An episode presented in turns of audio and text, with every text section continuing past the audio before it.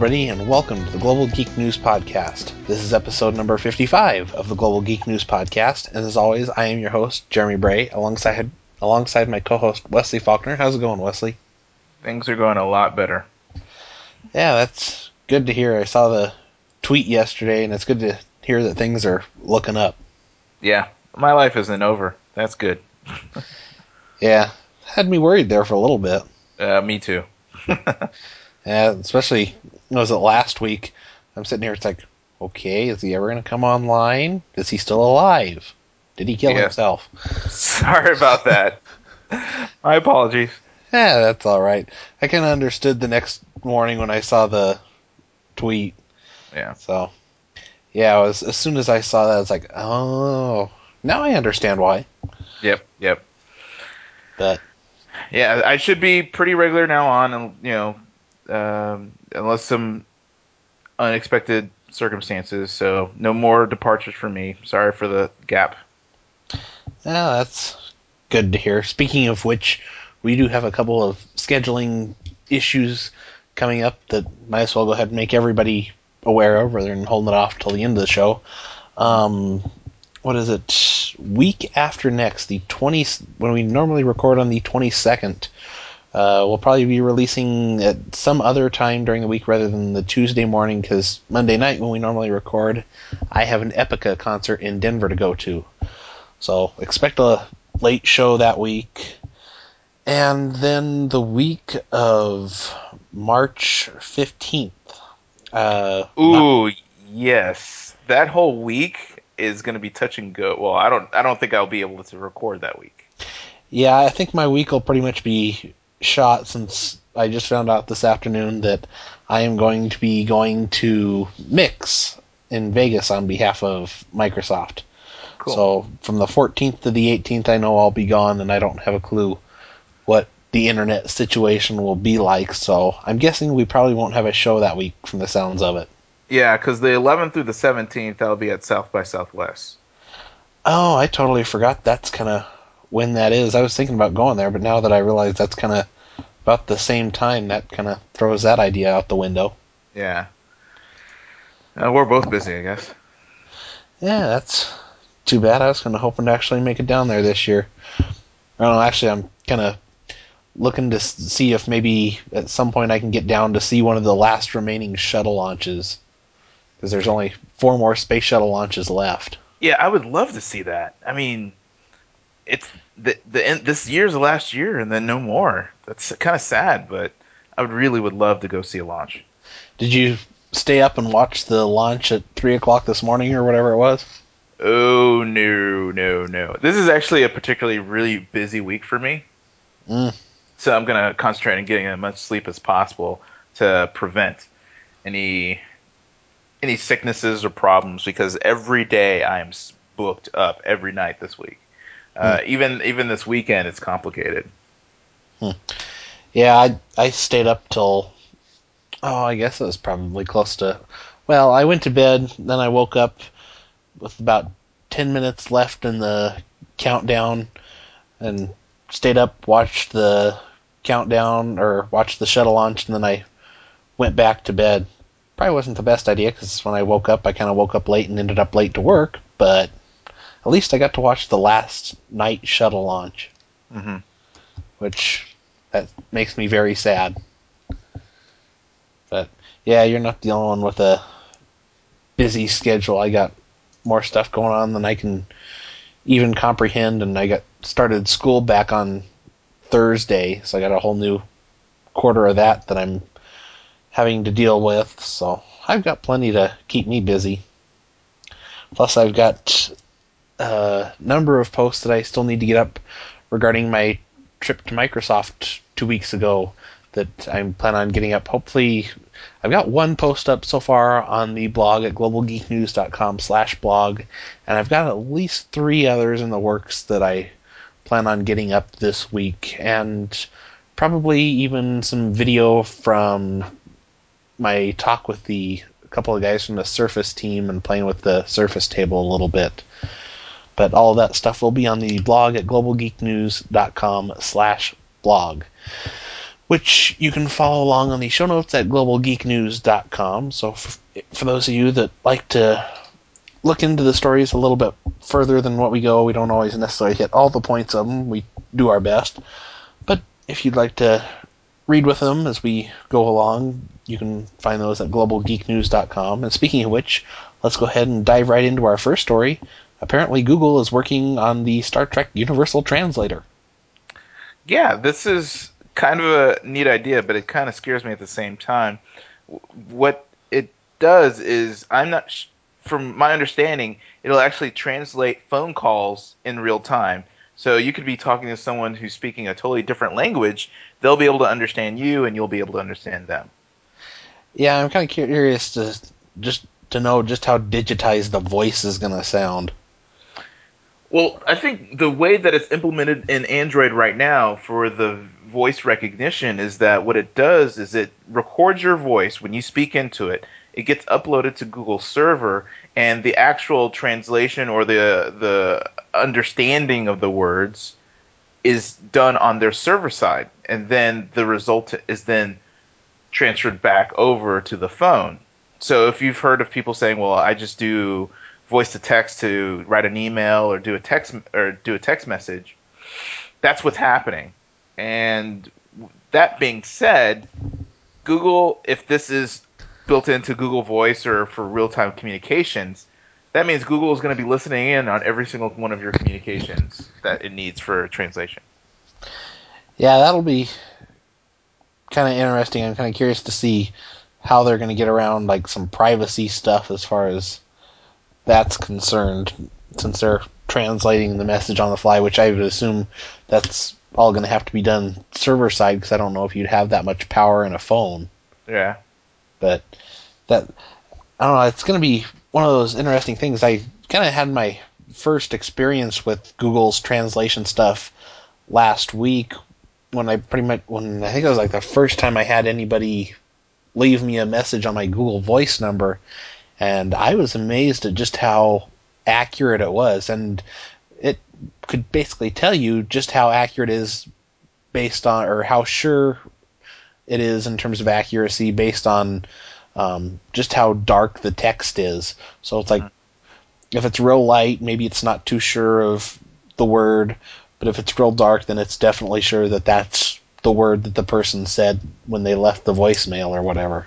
Yeah. And when you compare that to like the voice commands and stuff in or the speech to text in the early Vista days, it's a major improvement, which I'll try and remember to post a link in the show notes of a hilarious video from I think it was probably when Vista was in beta at the time of some guy basically trying to write I think it was a real basic Perl script using the speech to text and it basically I think it took him like over 10 minutes just to write like two or three lines of Perl script because it was so bad. Hello world kind of a thing? Yeah, pretty much. Huh. I I don't think it was Hello World. It was something else, but it uh, it's hilarious. There's a little bit of language in it, not too much, but it, it's quite entertaining. but I'll make sure to stick that in the show notes as well. But yeah, th- this should be interesting. I'm, it, they said it's still a couple of years out before they can get this out into the handsets and stuff, but I would assume that this would be coming to Android phones. Yeah, and they also probably might need like future like um, LTE networks to get enough bandwidth to do the data transfer for all the voices up and down uh, to do the real time translation. Yeah, uh, I'm kind of curious to see how good of an experience it turns out to be. But speaking of good experiences, apparently in terms of customer satisfaction, Microsoft is outpacing Apple thanks to Windows 7. Yeah. Um, so it says that basically they went from uh, 64% approval to 73%, which is a bigger jump, uh, which is about 14% jump, which is bigger than Apple's, which was uh, only a 6.9% jump. Yeah, this, this was from basically the point that Windows 7 launched to um, the end of 2009, and then in terms Snow- of App, A- Apple, it's when Snow Leopard launched to the end of 2009. But the thing is, to me, that makes sense to me. That makes sense. That makes a lot of sense to me because Apple does releases more often than Microsoft. Thus, you expect incremental improvements, so smaller jumps, as opposed to the three to four year release cycle of Windows, which you hope to expect a bigger jump from from from Microsoft than you would from Apple. So, thus, the satisfaction should go up. I was actually kind of surprised that Microsoft had 64% concerning considering this was talking about Vista, Yes. the pre-Windows 7 days. But you got to realize also that the 64% are probably people who are running XP. Yeah, I'm sure probably most of them were. But I don't know. I was always a big fan of Vista, so not the. I mean, I love Windows 7, and I think it's a whole lot better. But I, I other than when Vista first came out, and it took me about a dozen installs to get a working install going, I I'd always liked it. There were some strange audio issues here and there, but otherwise, I never had an issue at all with Vista. Yeah, they currently have some battery issues with some OEMs that they're fighting through now. And I think actually I heard about there's still there's rumors about Windows 8 already about it coming out in 2011, but um, that's going to be interesting. Yeah, I heard something about I think beta or maybe an announcement or something like that in 2011. Some, mm-hmm. Something to that extent. I, I know I've seen various job postings and stuff looking for somebody that knows like about 128-bit CPU architecture and stuff like that, and just and some of the possible features coming in it. But I don't know. I I didn't get when I was up at Microsoft a couple weeks ago. I didn't get much. Maybe it's because everybody was a little tight-lipped. I don't know, but I didn't get much of a sense that Windows 8 was really a focus at this point. It seemed to be um, making sure that Windows 7 is what it should be, and just trying to make sure that that's supported right now, and just kind of focusing on getting that out there before they focused on Windows 8 Mm-hmm. But that that's just kind of the the feeling I had. I never I never could get really an answer out of anybody or anything. It seemed to be all kind of hush hush, not as hush hush as it was concerning the um, Windows Mobile phone or Zune phone or whatever it is that's going to be Project Pink. yeah that's going to be announced at um, World Mobile Congress in Barcelona. Is that is that this week or next week? Uh, think it's this week actually. Say, I was thinking It's- it's this week, but I'm not sure. I know I'm certainly looking forward to it. I'm kind of curious to see what the whole strategy is in terms of Windows Mobile 7 and the Zune player Uh, it's next week. It's the 15th or the 18th. next week. Mm, Okay. Yeah. Well, that's certainly something to look forward to next week anyway. Yeah, especially the all the rumors about single tasks and uh, no uh, .NET compatibility. Everything would have to be ported over to this new OS.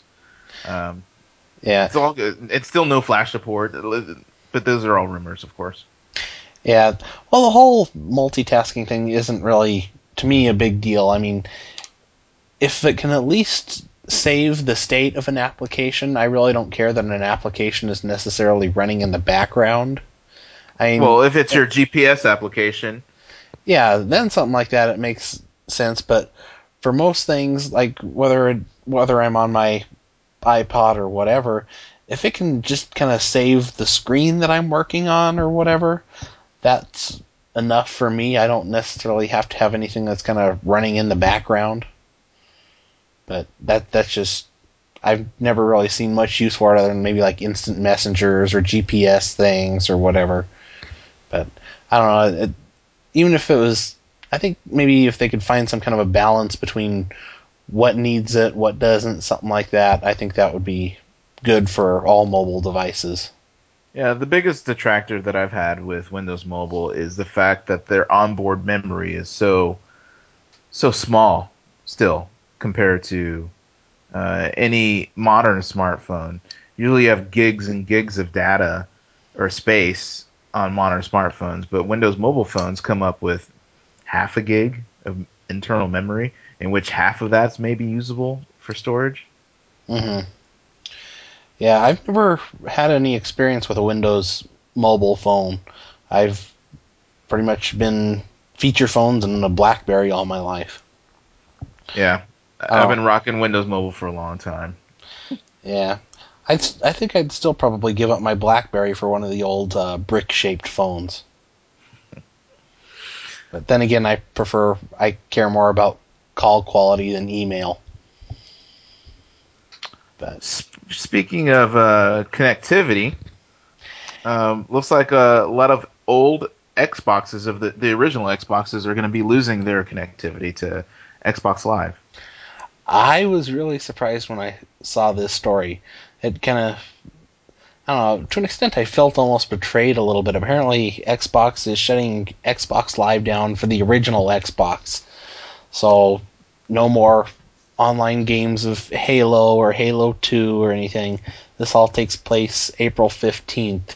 And apparently, this is for the future of Xbox Live on the Xbox 360 so they can get past certain technical barriers that they have because of the original Xbox, like the hundred friend limit and stuff like that.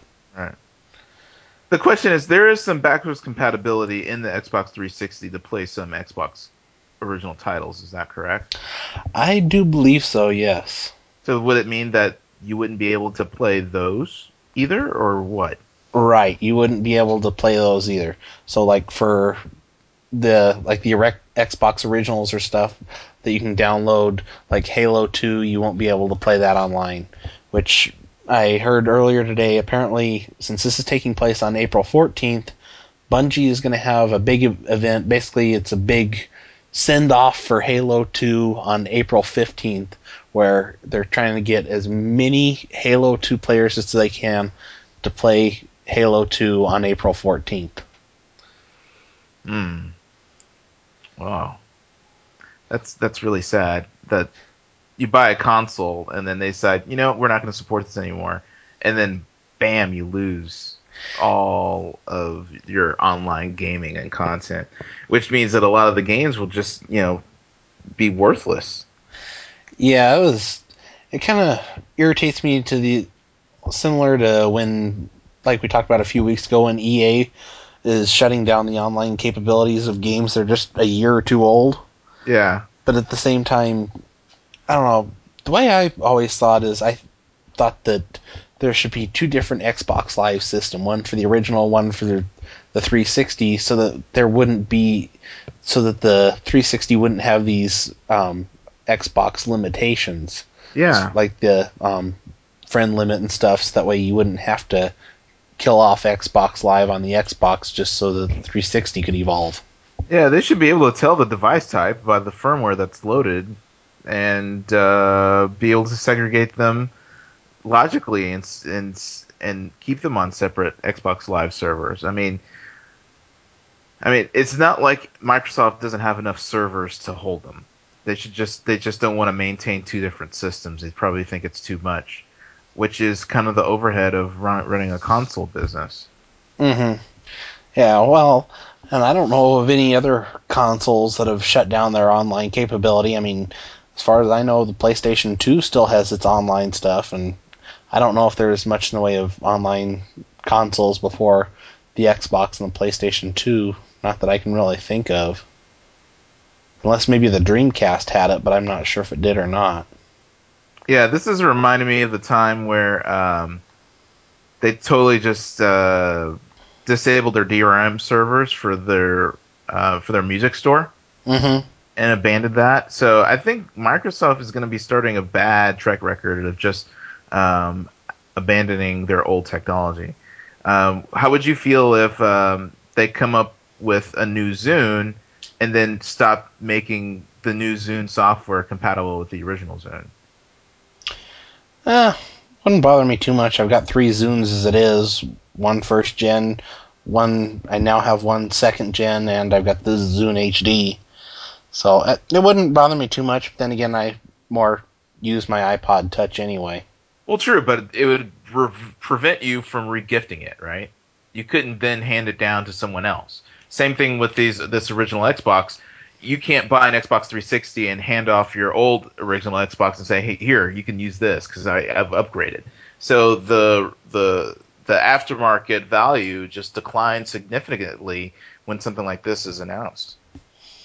Yeah, so if you're looking to get an Xbox or any of the original Xbox games, watch eBay. I'm sure the prices will be dropping soon. Yeah. But yeah, sad stuff. But speaking of games, apparently developers are migrating away from the Wii and towards the iPhone. Yeah. Well, I, I think the Wii is not the darling child anymore, especially after the the weak uh, E3 appearance that they had last year. Um, there doesn't seem like there's anything interesting on the horizon to take it to the next level. Now, if the Wii HD came out, then I could see that possibly being something, or some sort of new uh, cross-functional app store for the Wii and for the DS or whatever their next handheld is. But it's just the future does not look bright for Wii, and just only looks up for um, for the the iPhone, the iPod, and the iPad because um, Apple is continuously investing and and coming up with new devices to take advantage of that store. Yeah, uh, my Firefox just crashed, so I'm trying to get all my tabs back here. Um, yeah, I was.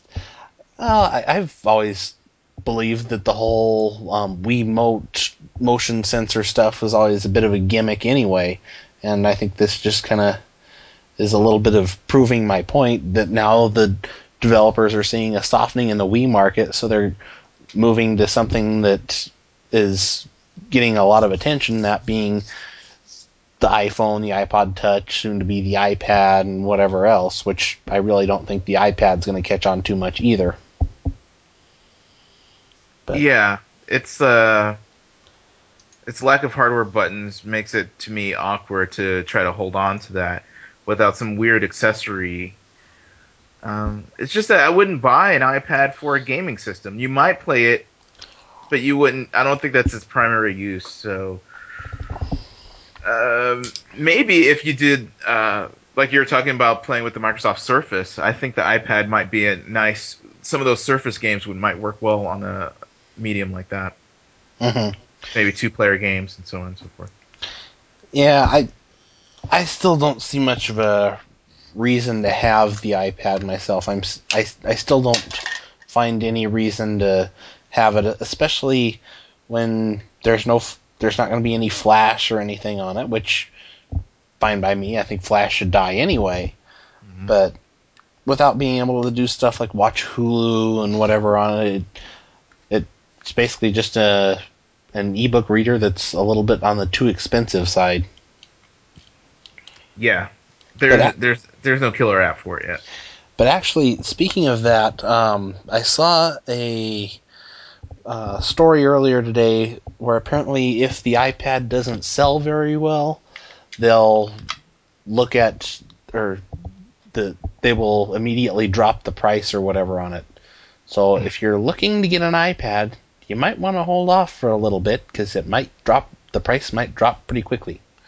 Yeah, if you're looking to get an iPad, you might want to hold off because there's something wrong with you. Yeah, that too. but yeah, what kind of surprised me is the fact that there's still over 70% of developers are developing at least one game for the PC or Mac, which considering the fact that for years everybody's been saying, "Oh, PC gaming is dead, it's dying, whatever." That's a higher percentage than the 360, which is at 69%, or the PS3, which is at 61%. I I was I was kind of surprised by that number. Yeah, I, I'm wondering if they're doing sample sizes to come up with their estimates, or they're using real live data to come up with this. I would. Hmm, it, it seems like they're using live data for this, but I'm not sure. Yeah, it is a little suspect, but uh, it are it is what it is. And but the thing is, computer gaming is not as uh, prohibitive as console gaming. And I think also that's that's probably some of the migration to the uh, to the iPhone or the marketplace because the cost of entry is significantly lower. You don't need to buy a development kit. You don't have to pay for licensing fees, and uh, you can do a solely digital distribution, uh, as, which is different than uh, needing a publisher and all that to do a physical game for a Wii. Mhm. Um, so, so that it does make sense that um, even independent developers, like one person shops, can still get in the game for development for the iPhone and iPad, as opposed to one person uh, trying to develop for a console. Yeah. Well, speaking of gaming consoles, and uh, just before we jump into our next story, apparently the PSP Go is their sales, Sony sales for it is abysmal. So I guess they're looking at kind of like relaunching the device and bring and having a whole new advertising campaign as if the device just launched. you mean relaunching into space or into an abyss, or do you mean to the public? to the public. Although, Really? if they would throw it into the abyss, that would be okay too. But I would just like to take this moment to say, I told you so, Sony. Mm-hmm. But speaking of branding or rebranding, apparently Com- Comcast is rebranding itself as Xfinity. It's Comcastic is changing to its Xfinity Awesome. I don't know. It it makes absolutely no sense to me, especially considering how much they've put into the whole Comcastic thing and everything in the past couple of years. Yeah, maybe uh, that's.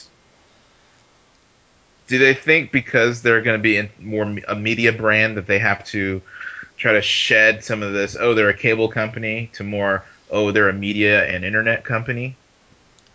Yeah, I, I don't know. I, I'm still not necessarily convinced that the whole um, buyout of NBC and stuff is going to go through. And I don't know if you saw any of this questioning with the lawmakers that, like Jeffrey Zucker did No. with- in Oh. regards to Hulu and stuff last week. And Boxee. Yeah, Yeah, I heard Yeah. about that. yeah. I if they were gonna lie like that, they shouldn't have even bothered going to the whole congressional hearing and everything. I What lying in Congress? What? yeah, yeah, not like that's unusual by any means.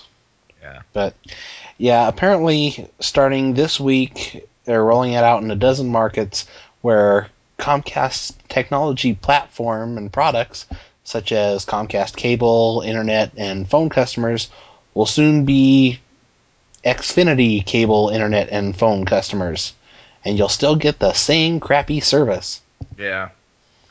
And the uh, and apparently it'll roll out nationwide within the next month or so. What is going on with these horrible names? First the iPad, now Xfinity. What's going on? Yeah, I the whole Xfinity thing doesn't make much sense to me. It I kind of like uh, Gizmodo's little uh, what their little description of it It says change it to the worst pseudo pornographic retro futuristic garbage marketing dollars can buy. yeah. Yeah, it sounds like Xfinity sounds like some kind of a name that creative would come up with for a sound card. Uh, yeah, exactly. Yeah, I think you hit it right there. That's what I think of. I, I don't. It doesn't think. It doesn't sound like something that I want. hmm Yeah, it kind of it just brings to mind Creative's X-Fi sound cards, and then maybe the Fatality series X-Fi sound cards. Yeah. That that that's what comes to mind when I think Xfinity. I wonder who their audience is. Who are they trying to speak to with this type of branding? Um, is it they're trying to be hip? Is that was that? You think that's what they're trying to do? I'm guessing that's kind of what they're after. Maybe a younger customer that would much rather go to FiOS than use Comcast. Yeah. Anyway, I don't have much to say about this. At least nothing good. Yeah, I think maybe this is just a way of if you change your name, people when they Google you won't find Comcast sucks. They'll just find Xfinity, and then it'll take a while before Xfinity sucks comes Yeah, up. I, I, I'm wondering right now. They're probably not even the first hit on Google, right? You think? I don't know. I'm I'm guessing not, but I'm not sure. I don't know. That that's one of the things that kind of irritates me about Google is that a lot of times you'll get different results compared to if you're logged in compared to if you're not logged in. Yeah, I'm not logged in, and Fancast is the first hit on for Xfinity. Hmm. Which I believe Comcast owns Fancast. Yeah. But anyway, um, speaking of strange things that just don't make a whole lot of sense to me, or at least to an extent, apparently publishers are continuing to battle Amazon over ebook prices because apparently 9.99 is devaluing their books in the public's eye. Yeah, this is very strange because um, they're not they're not asking for more money. They're asking for Amazon to charge more, from Mhm. what I understand. So even though the price is going up, that means that Amazon gets more money, not necessarily that the publishers get more money. They just want to make sure that I guess they want to make Amazon be less price competitive compared to other ebook stores. hmm Yeah, apparently, from my understanding of this, is that Amazon pays the these different book publishers whatever it is they want them to pay. So it's like if they're selling the book for nine ninety nine or whatever, chances are they could be paying like fourteen bucks for the ebook from, or that's what they're paying to the publisher. And then of course the publisher takes out their huge chunk of money, and whatever's left gets to go to the author kind of like the RIAA and MPAA, that kind of thing. Uh, but basically, by having a 9.99 price, the publisher thinks that in the public's eye, that's that it's kind of devaluing the work, and it's going to make the price of physical books drop because of it. But the thing is, and that was that'll really hurt them. But the thing is, that was the main selling point of moving to a Kindle. Was that okay? I'll spend a little bit more for the device, but I'll get the books for so much cheaper. Yeah, And and, and, now that- that's being taken away. Yeah, and that's kind of one of the selling points that I've been pushing when I've been recommending the Kindle to people. Is I say the device will pay for itself over time because instead of paying twenty bucks or twenty five bucks or whatever for a new hardcover book, you're paying nine ninety nine, and a lot of books you're they're going to be completely free, like the public domain books and stuff. Mm-hmm. That that's kind of how I've been pushing the Kindle for a long time, and now I'm not sure how much longer I can do that. But and but Amazon isn't completely backing down. They're they've got a new program that they announced. I think it was like a day or two before the iPad announcement, in that if you meet if the publishers meet a certain criteria and voluntarily price their books at 9.99 then they'll get 70% of the book sale price hmm and all of this is just kind of a way of trying to keep Apple from doing the kind of thing with the ebook market like they did with the music market. Right. They just want to do it. They want to be in control. hmm Um, but I just hope this doesn't. I mean, I I know if I bought one, just let's say got one for Christmas, I'd feel that this was kind of a bait and switch, and I would be severely disappointed if something like this went through. Um, but I do agree. I mean, if the price is the price, that's fine. Uh, but I- but if we're looking from this from the aspects of a consumer, whatever it is, the lower the price is always better. Uh, but some standard rate, like you know, 99 cents for a song, that's something where you like, okay, I'll buy it because you know how much it's costs, instead of having that hesitation saying, well, let me see how much it is, and hmm having that question. Yeah. Yeah, it kind of reminds me of how Amazon set themselves up for the whole fight over whether or not publishers would be allowed to say if their books could be um, read by the Kindle to Oh. the reader. Mhm. Yep. Where basically they put themselves in a position of saying, well, we want them we want people to be able to have the text to speech functionality, but the publishers won't let us because they think it steps on audiobook rights. Mhm. So it's their fault, not ours. And I think that's kind of the position that they're putting themselves in again in this fight and making the publishers come out looking bad. Yeah, it's just amazing how quick that they turn it public. So apparently, like uh, as soon as it went south, they were immediately on the pipe saying, you know, we're going to take you off our shelves and all this stuff. And their retaliation was kind of spastic. Uh, but I think that they're thinking that they are practicing Apple-esque techniques and trying to model themselves after that. Uh, but um, it doesn't work for you, Amazon. I know your Mhm. company starts with an A, but um, you shouldn't just try to uh, bully people around. Um, but I mean, I, I'm glad that they feel adamant about this, but I just wish they would make, keep it as public as possible. I think they should try to keep it private and have, try to handle it professionally until they Mhm. have no other uh, no other recourse. But this is an interesting, and I have to say personally, I'm kind of surprised on how this is heating up so quickly.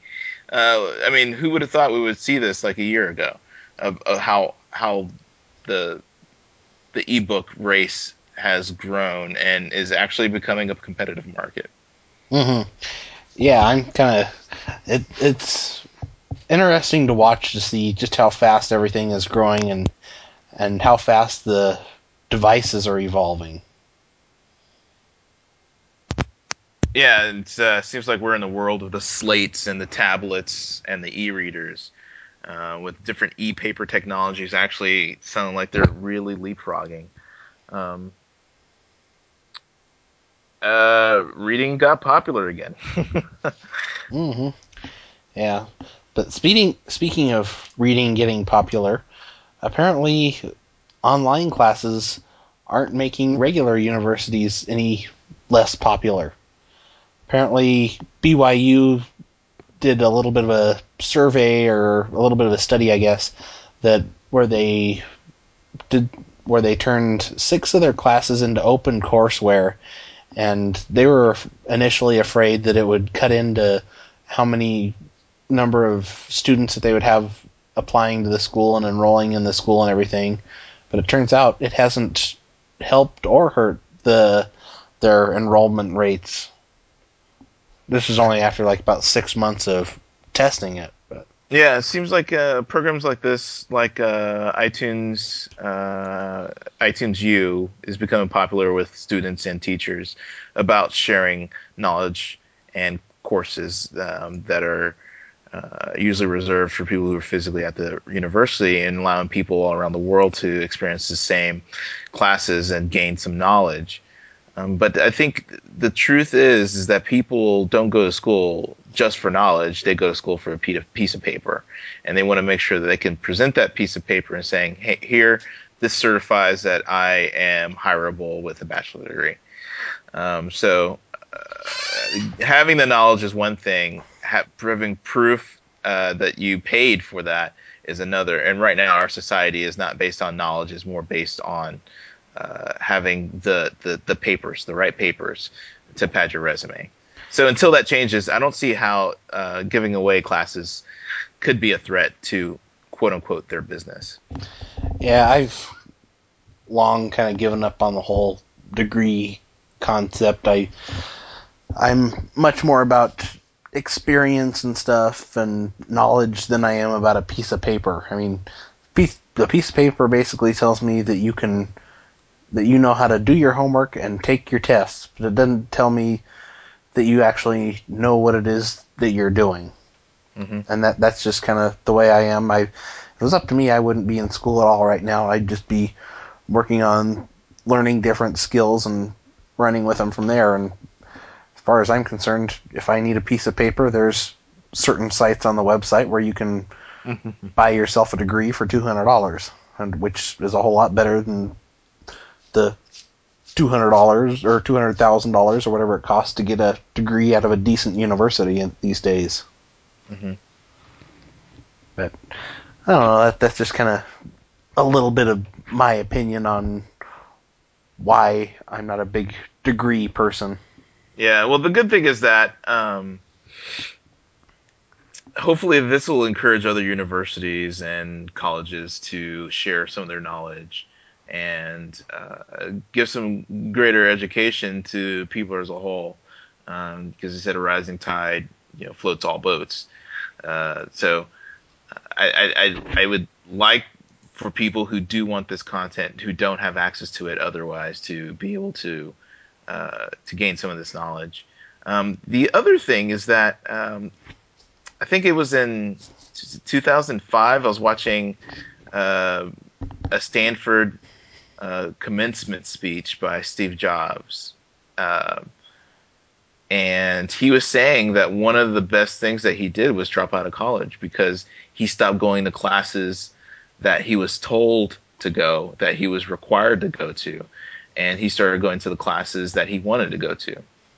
Mm-hmm. Uh, and so this is this will be something that I think uh, people will listen to lectures that maybe they don't have to. Maybe maybe an English major can listen to a physics presentation, and and maybe a math math uh, uh, major will listen to a, a, paleontology class. I I think that uh, and, and maybe you know maybe high schools, middle schoolers, or even elementary schoolers could take advantage of this content also. Yeah, I've been a big fan of the whole open courseware thing and the whole iTunes U and everything. I I like where it's going, and I and I think it's just all about skills, and I could care less about a piece of paper myself. Mm-hmm. But anyway, it looks like we're running a wee bit behind, so on with the next story.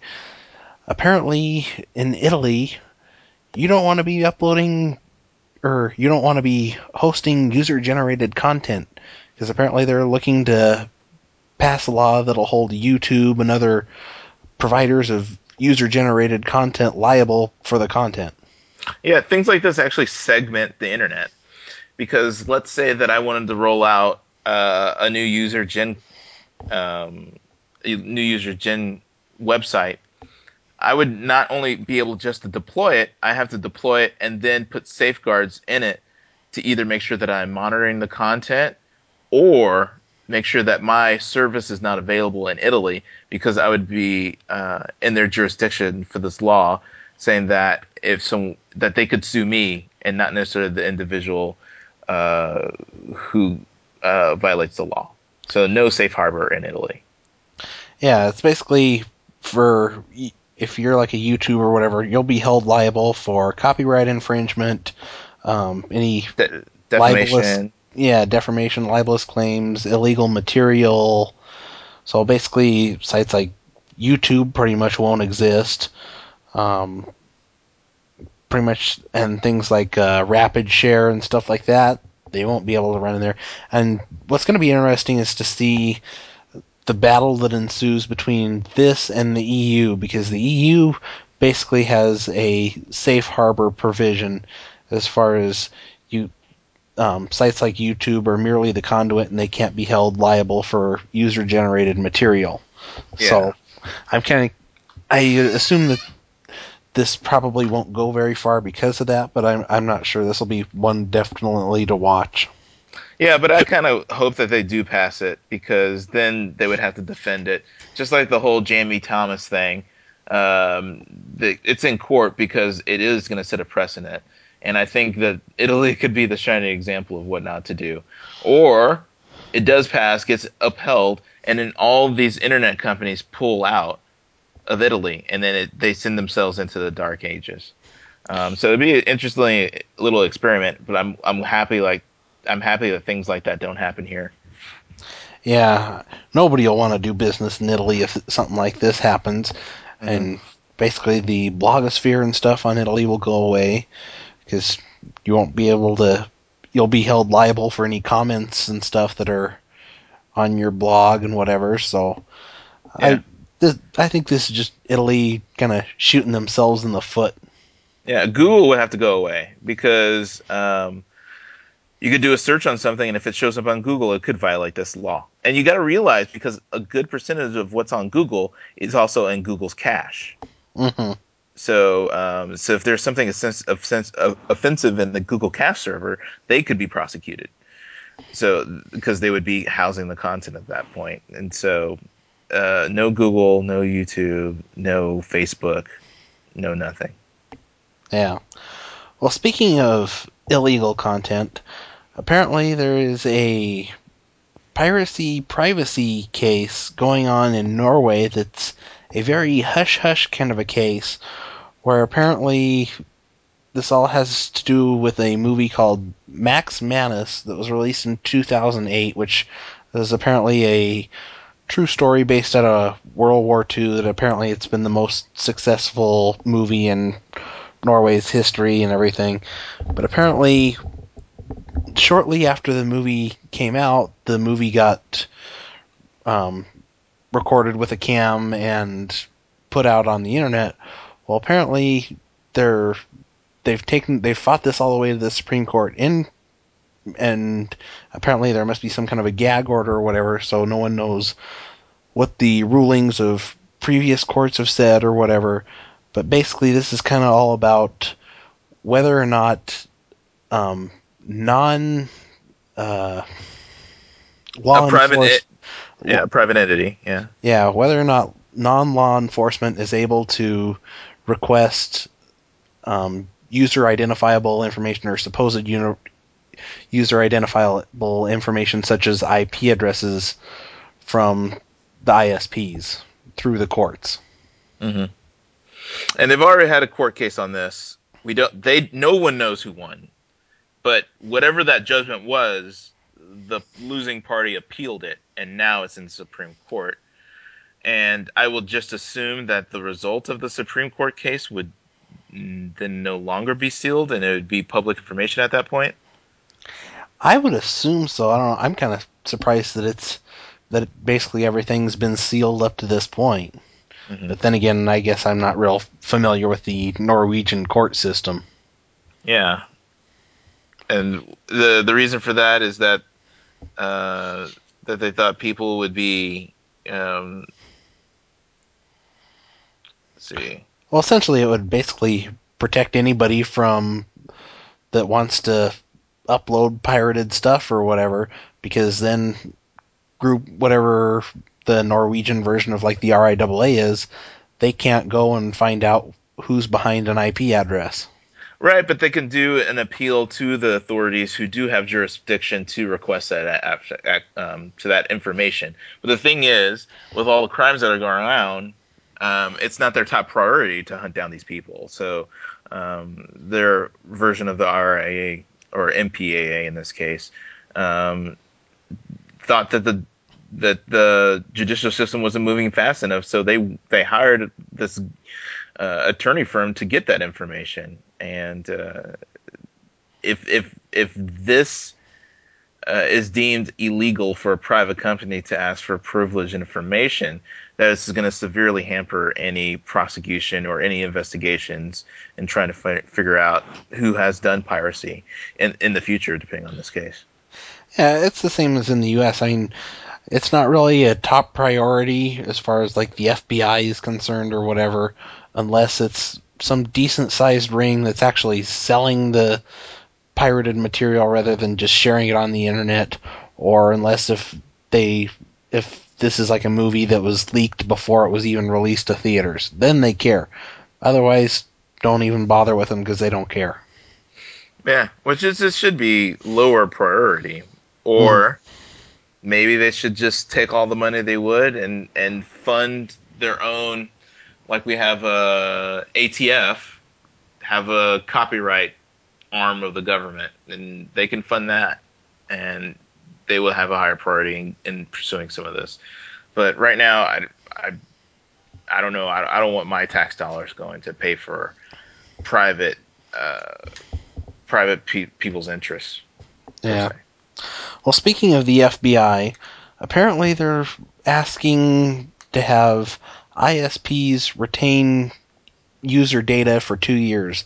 This it's basically for since what is it the 80s or something like that since like 89 or something like that I think it is there's they've basically or 86 they basically um, required phone companies to keep track of who you call, when you call, how long you call, how long you or how long you're on the phone, stuff like that. Well, they're basically wanting to kind of do the same thing with your internet and wanting ISPs to hold on to data as far as like when you visited a site, what what you visited, and stuff like that. And there's no real um, definition of how far they're wanting to go with this, as far as like individual pages or just the website in general or what. But they're wanting to wanting ISPs to keep a whole bunch of information about you for two years. Yeah, two years is a long time for the amount of information that uh, we're talking about here. Um, especially, I mean, because you think about it, even if you're not surfing the web, um, every time that your email email uh, client pings the server, your IM chat every time it pings that server, uh, Windows updates, uh, weather bug.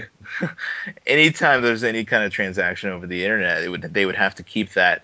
And what I just mentioned is probably something like hundreds of transactions in a 24 hour period. Yeah, I, well, and what was it, two weeks ago that Bing announced that they were only going to be keeping search data for six months? Mm-hmm. Compared to, I think it was like 18 months that they had before, and Yahoo, and they're going to keep Yahoo search data for like three months or something like that. So, I don't know, 18 or two years seems to be quite a bit of time, but I don't know, I certainly don't care for this idea. I mean, basically, if you've been using private browsing in IE or Firefox or Chrome or whatever, it's kind of pointless if they're if they implement something like this. Yeah, and it's going to put uh, an increased burden on the ISPs for storing and maintaining this data, which could result in higher prices for all of us. Mm-hmm. Yeah.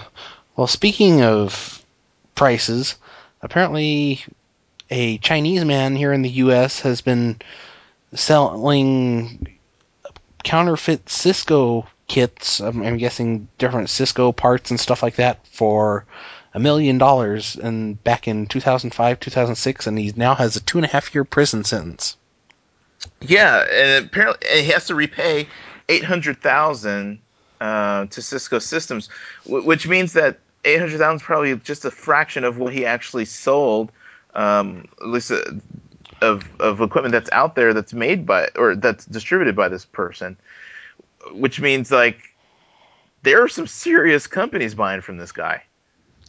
Yeah, I, this kind of surprised me. Apparently, he's buying this these counterfeit routers and switches and stuff from China, which these things are known to have like back doors in them and stuff like that. Sticking the Cisco label on them and selling them as if they were actually Cisco products. Yeah, which means that also that they don't have the same support, they don't have the same warranty. Uh, this could be a lot of problems if someone who has some of this counterfeit equipment in their infrastructure, uh, and also also means that they have not vetted their vendors correctly. Mm-hmm. Well, you'd think that if you're going to buy, spend some major money on upgrading like routers and stuff, you'd actually contact Cisco to buy from them directly, not some guy who's selling them out of the trunk of his car. Right, or some company like Newegg, or I mean not Newegg, but Tiger Direct, or something that does enterprise uh, level of hardware. Mm-hmm. Yeah, somebody that you know and can trust. Mm-hmm. Not not like hey psst, hey psst, you want to buy a Cisco router? yeah. Speaking of which, I need to get me a new router, or I at least need to get me a gigabit switch because I want to go gigabit on everything on my network. All my devices are all gigabit. It's just the router's still not gigabit, so I need to do some upgrading myself. So I need to find me a good Cisco switch or router or something like that. But Anyway, that would be all of the stories, which, yeah, we're still about running right about on time. Mm-hmm. But we do have three tips of the link, and then and you can also find these in the show notes at globalgeeknews.com. The first is the five best podcast managers. This is a list compiled by Lifehacker that includes gPodder, which is for Windows, Mac, Linux, and it's all free. It's kind of a no frill, simple podcast manager, but it gives you some power as far as lots of options and some perks and stuff, and it'll sync with iPods and and all kinds of different devices. And I haven't tried it myself, but it looks like it'd be pretty decent. Then there is the Zune software, which is just for Windows and it's free, which I have it and I love it. I prefer it more to I prefer it to iTunes or anything else I've ever used. It's just it's a nice interface, real simple and easy to use. I've got some issues with the Zune, but I've never really had any issues with the Zune software itself. And we are listed on the Zune marketplace, so make sure to subscribe to us on there if that is your podcatcher of choice. Then there is the Miro. Um, I'm not sure how to best describe Miro. It's for it's a lightweight open source video and podcast manager that does a lot with streaming and web-based media.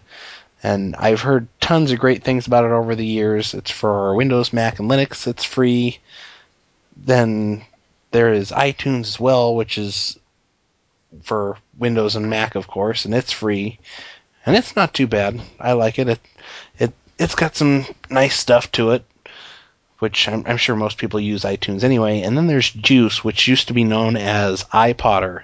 This was the first um, podcatcher that I used, and that is for Windows, Mac, and Linux, and it's free. It is one of the, the stripped down, no frills, basic grab your podcast and that's it kind of podcatcher.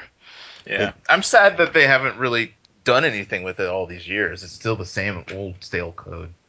Yeah, I was. I've always kind of hoped that they had done more. That's kind of one of the reasons I moved to Zune and now to iTunes is because I used to like iPodder or Juice when they changed the name, but they just never did anything to make it any better than it has been for years. But at least it's a nice little system anyway. And our second tip of the week is if you're going to buy Office 20, 2007, don't buy it until after March 5th. I don't know if this is true or not. This is apparently a leak from a Microsoft Office upgrade plan, but apparently there's if you're wanting Office 2010 but you need Office now, wait to buy Office 2007 until after March 5th. Then you'll get Office 2010 for free, assuming the rumor is true. I'm not saying it is, I'm not saying it's not, I'm hoping it is, but I have no information either way. All I know is the rumor itself. But And if you need a short term solution to get you by until that date, you can always use the beta of 2010. Actually, I think I saw last week something about the release candidate being out.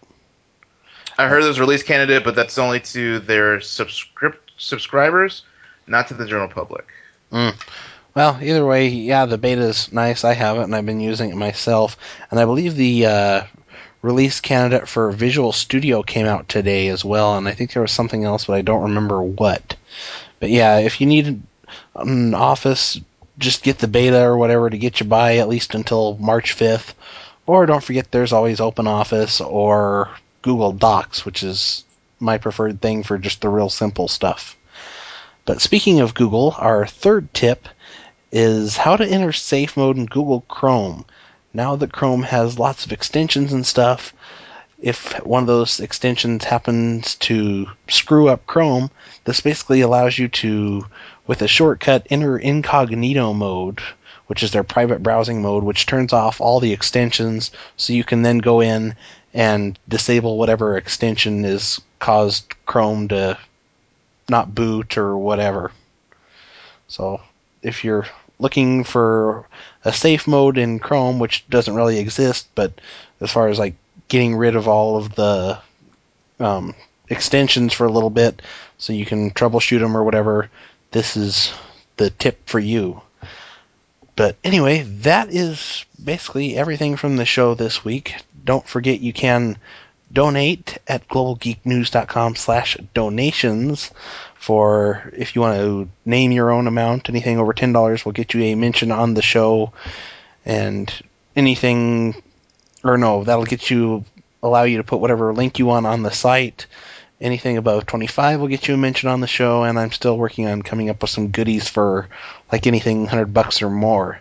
And there's also now a button, like on the last, the most recent, I don't know, 30 podcasts or so, for a subscription. If you'd like to subscribe for $5 a month to the show, I'd really appreciate it. If we could get everybody that's a listener to subscribe, we could pay off our server bills that are that have kind of been mounting up over the past couple of years, all of the um, domain fees, and we could start looking into upgrading our equipment and stuff so we can actually do a little bit more with the show. So if you could please donate five bucks a month, just the five dollar a month subscription, we'd really appreciate it. All it basically is is what you'd spend on a Starbucks coffee or it's parking meter fees or whatever.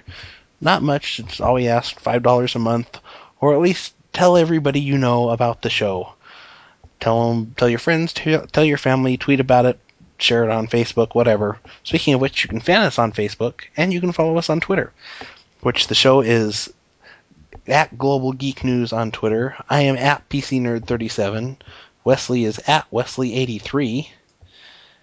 And if there, if you have any questions, comments, anything regarding the show or whatever, feel free to message any of the accounts. Mm-hmm. Mine, Wesley's, the Global Geek News. Probably the Global Geek News would probably be the best. But anyway, that is pretty much all we have for this week, unless there's anything you'd like to throw in there, Wesley. I know. Just thank you all for being patient with my uh, continuous absence over the past month or so. And um, I look forward to showing up next week. Let's do this. Yeah, any anytime you need off, just let me know. Yeah, I, we'll do. I don't mind doing this shows solo every once in a while. It's kind of fun sometimes. But anyway, we will see you guys next week. Later.